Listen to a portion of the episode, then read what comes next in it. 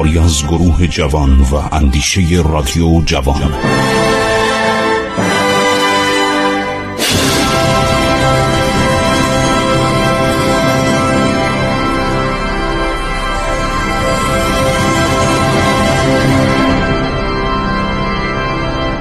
بسم الله الرحمن الرحیم. به نام خداوند بخشاینده مهربان. شنوندگان عزیز من خسرو معتزد هستم. با برنامه عبور از تاریخ اکنون در سالهای انتهایی سلسله ساسانیان دوران فرمانروایی طولانی سلسله با فر و جاه ساسانیان که در اواخر به طرف انحطاط میره و چهار سال بعد از اعدام خسرو پرویز در سال 600 و 28 میلادی این سلسله فرو بیپاشه خب ادامه می‌دهیم.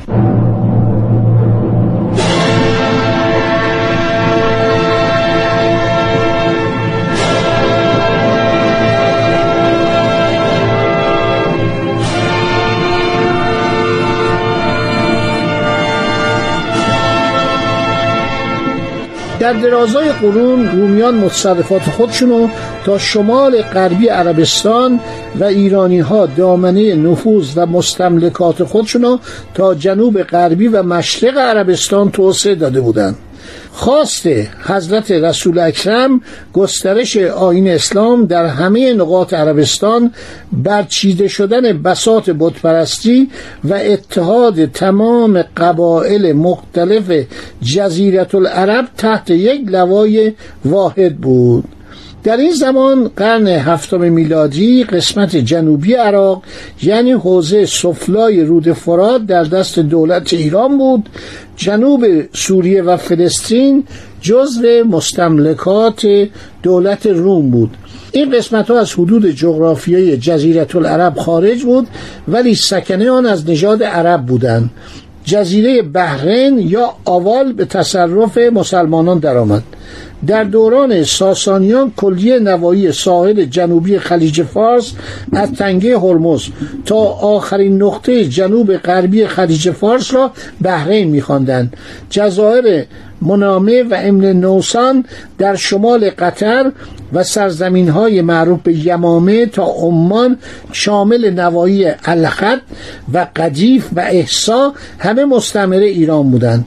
یک حکران عرب به نام منظر ابن ساوی و یک مرزبان ایرانی معروف به سیبخت این مناطق را عرض شود اداره می کردن.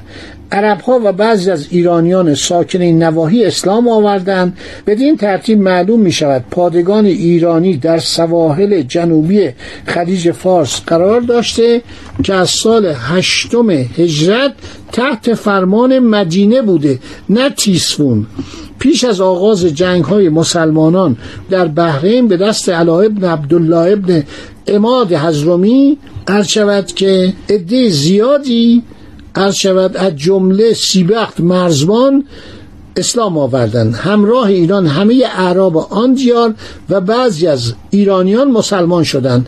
این کتاب کی میگه؟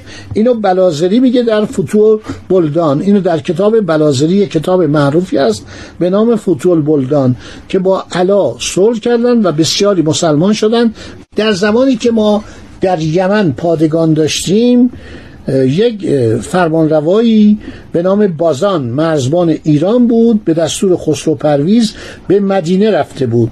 بازان هم مسلمان میشه. در سال 11 هجری هنگامی که بازان مرزبان یمن که از جانب رسول خدا اداره امور یکی از ولایات یمن را در دست داشت فوت کرد.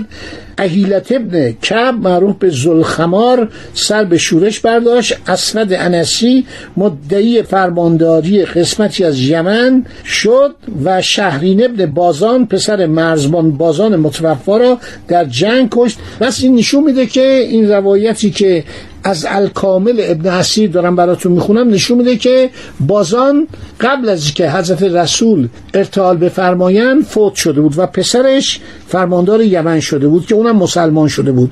حضرت رسول نامه به مسلمانان یمن از جمله جسنس دیلمی و فیروز و دازوه ایرانی نوشتن دستور دادن اسود انسی رو باید سرکوب کنید.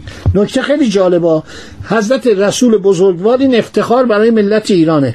نامه به مسلمانان یمن نوشتن جشنس دیلمی بوده فیروز و دازویه یا دازویه. ایرانی بودن یا دادویه. نوشتن و دستور دادن این اسود انسی رو باید نابود کنید.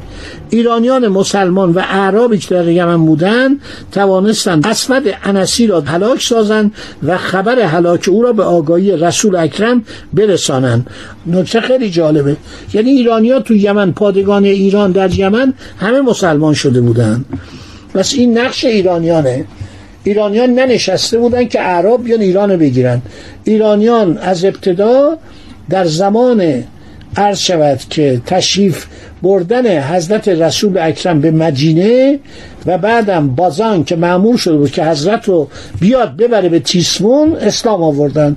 بازان خودش عرض شود مسلمان میشه فرزندانش مسلمان میشن و از دیگر ایرانیانی که مورد علاقه و احترام حضرت رسول اکرم قرار داشتند یکی محبود بدخشان مرسلان سلمان فارسی کنیش هم ابو عبدالله پدر عبدالله. سلمان فارسی یک دانشمند بینظیر ایرانیه و دیگری ابو سنیمره بود که پارسی و از اولاد بشتاس بود. دیگر مهران معروف به سفینه که پیوسته با حضرت بود. پسر مهران معروف به ابا مسرور که از آنگوی رسول اکرم بود در جنگ های بعد و احد حضور داشت. دیگر مهران نامی بود سوای مهران سفینه. اینا رو تمام عرض شود ما از کتاب ابن اسیر داریم نقل می‌کنیم. نقش ایرانیان در اسلام مشاوران حضرت برترینش با سوادترین دانشمندترین همین سلمان فارسی. اسم چشم ابن حسیر میگه. محبود بدخشان مرسلان. اسم کاملش هم آورده. مفصل. ایرانی اصیل بوده دانشمند بوده استاد دانشگاه جاندی شاپور بوده. کسی بوده که منجنیق در عرض که مدینه استفاده می‌کرده. کسی بوده که خندق دور مدینه کشته اینا یک آدم استراتژیست نظامی برجسته بوده دانشمند بوده چند زبان می‌دونسته. بعدم عرض کردم که مهران معروف به سفینه یا سفینه که پیوسته با حضرت بود. پسرش هم از آنگوی رسول خدا بود. در جنگ های بعد و احد حضور داشت. یک مهران دیگه هم بوده که غیر از این در خدمت حضرت رسول بوده. اینا آدمای دانشمندی بودن آدمای بزرگی بودن نظامی بودن دانشمند بودن. ایرانیا دل داشتن به اسلام. هر که شما جریان خسرو پرویز براتون گفتم. 24 سال مالیات آزار مردم کشاندن سربازان فکر کنید از شوش از خراسان از یزد از کرمان به قسطنطنیه. برای یک جنگ بی پایان تازه بعد تر دور زدن شبه جزیره عرض شود ایتالیا و رفتن به طرف روم. فکرهای عجیب غریبی داشت یعنی جاه طلب آدم بلند پرواز آدمی که خودشم تو جپا نمی‌رفت. این نکته جالبه. این نمی‌رفته این خیلی به ندرت می‌رفته به جبهه جنگ. بعدم یک دفعه آدم بگه 36 هزار نفر رو اعدام کنن. خب برای چی؟ خوب شما نجنگیدید. بعد به سرداران بی کنه. بنابراین این ایرانیانی که بودن آقای بازان مرزبان یا کنارنگ؟ مقام بسیار بالای ارتشی بوده. در جمع مسلمانان به مسلمین کمک می‌کرد جامعه ایران را بشناسند. گفته های آنان در بسیاری از موارد به سپاهیان ایرانی الهام میبخشید به صف مسلمانان بپیوندند و در کنار ایشان شمشیر بزنند. شما کتاب الکامل بخونید. نگاه بفرمایید. ببینید چقدر این کتاب جالبه.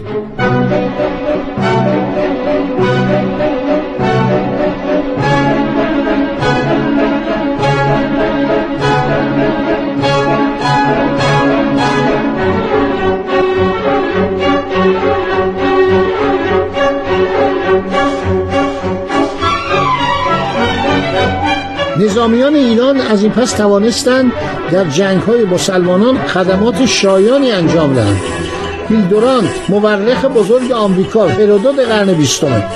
در سال 717 میلادی که مسلمین حجوم دیگری به پایتخت یونان بردن پایتخت یونان یعنی کجا؟ یعنی قسطنطنیه. امپراتوری روم شرقی با یونان یکی شده بودند. خیلی از پادشاهان امپراتوری روم شرقی یونانی بودند. سپاهی مرکب از هشتاد هزار نفر عرب و ایرانی به رهبری مسلم ابن عبدالملک در محل ابیدوس از هلسپون گذشته و قسطنطنیه را از عقب محاصره کردند. از پشت شهر محاصره کردند. اشاره ویلدوران به حضور هزاران سرباز ایرانی در سپاه تحت فرمان مسلم ابن عبدالملک حکایت از آن می کند که تنها پنجاه و چند سال پس از سقوط امپراتوری ساسانی مسلمانان چنان به جنگجویان ایرانی احترام میگذاشتند و سلحشوری و تجارب جنگی ایرانیان را وقع می نهادن که در محاصر کنستانتینیوپولیس از سپاهیان ایرانی کمک می گرفتند زیرا دانسته بودند ایرانیان سربازان فطری هستند و شمشیر زدن و جنگیدن روی گردان نیستند. بعد شما آرتور کوسلر رو بخونید. آرتور کوسلر محقق بزرگ آلمانیه کتابی نوشته به نام خزران. در کتاب خزران نوشته مسلمانان وقتی رسیدن به قفقاز اون استحکامات محکم ارتش ایران رو در برابر خزران قوم بسیار خطرناک وحشی خونریز و بیدادگر گاهی تا تبریز پیشروی می‌کردن. وقتی دیدن گفتن آقا شما همینجا حفظ کنید. بودجه شما رو ما میدیم جیلتون هم میدیم غذاتون هم میدیم. باشید اینجا. اینا طور این خزران وحشی بودن و جنگجو بودن که اینا با چکش می جنگیدن تو دستشون پتک و چکش و ساتور بود. اینا ارتش ایران اونجا گذاشتن. پادگان رو گذاشتن گفتن شما باشید. همینجا باشید و ما تمام خرج شما رو میدیم و کمک می‌کنیم که ارتش ایران در بندهای قفقاز رو حفظ کنه. برای اینکه اگه اینا سرازیر می‌شدن میومدن هم به طرف ایران میومدن هم به طرف مستملکات اسلام میومدن این بود که این ارتش رو حفظ کردن. خب آغاز جنگ های مسلمانان با سپاهیان ساسانی رو بنده می‌خوام در برنامه آینده بگم. بر اساس پیشنهاد مصنع ابن حارسه شیبانی که ایرانیا سرخورده بودن در درون مملکت مشکل داشتن این پادشاهان عرض شود که یکی بعد از دیگری که می اومدن هی کودتا می‌شد هی عوض می شدن. اینا باعث ناراحتی ایرانیان شده بود. ایرانی از وضع خودشون راضی نبودن. خب تمام صدای شبکه آبیاری از بین رفته قحطی شده کشاورزا رفتن عرض شود 24 سال جنگیدن نسل در نسل. شما فکر کنید یک سربازی ده سال تو خدمت باشه دور از زنش دور از بچهش. اونم سربازانی از طبقات پایین از واستریوشان از خطخشان این بیچارا می‌رفتن بعدم تاون اومده حسبه اومده وبا اومده. این بیماری اومده و مملکت به کلی به هم ریخته. یک سری آدم هایی مثل رستم فرخزاد هر روز دارن کودتا می‌کنن. یه روز پوراندخت رو بر سریر سلطنت میرسونن. یه روز آزرمیدخت رو یه روز آزرمیدخت رو اعدام می‌کنن. یک روز عرض شود میرن میگردن یکی از کنیزادگان خسرو پرویز رو پیدا می‌کنن میارن بعد دوباره میدن به درد می‌خوره میکشنش. آخر میرن یه بچه پانزده ساله یا شانزده ساله رو پیدا می‌کنن یزگرد سوم که در استخر فارس زندگی می‌کرد و پدر شهریار به دست برادر ناتنی جنس شریرش شیرویه کشته شده بود. خب این مطالب رو تا اینجا داشته باشید تا ما آغاز کنیم جنگ های مسلمانان با دولت ساسانی که در میان این مسلمانان بسیاری از ایرانیان ناراضی بودند اسم دی از اینا رو بردم. کسانی که مسلمان شده بودند و محبود بدخشان سلمان فارسی جزو اولین ایرانیانی بود که مسلمان شده بود. فعلا خدا نگهدار شما.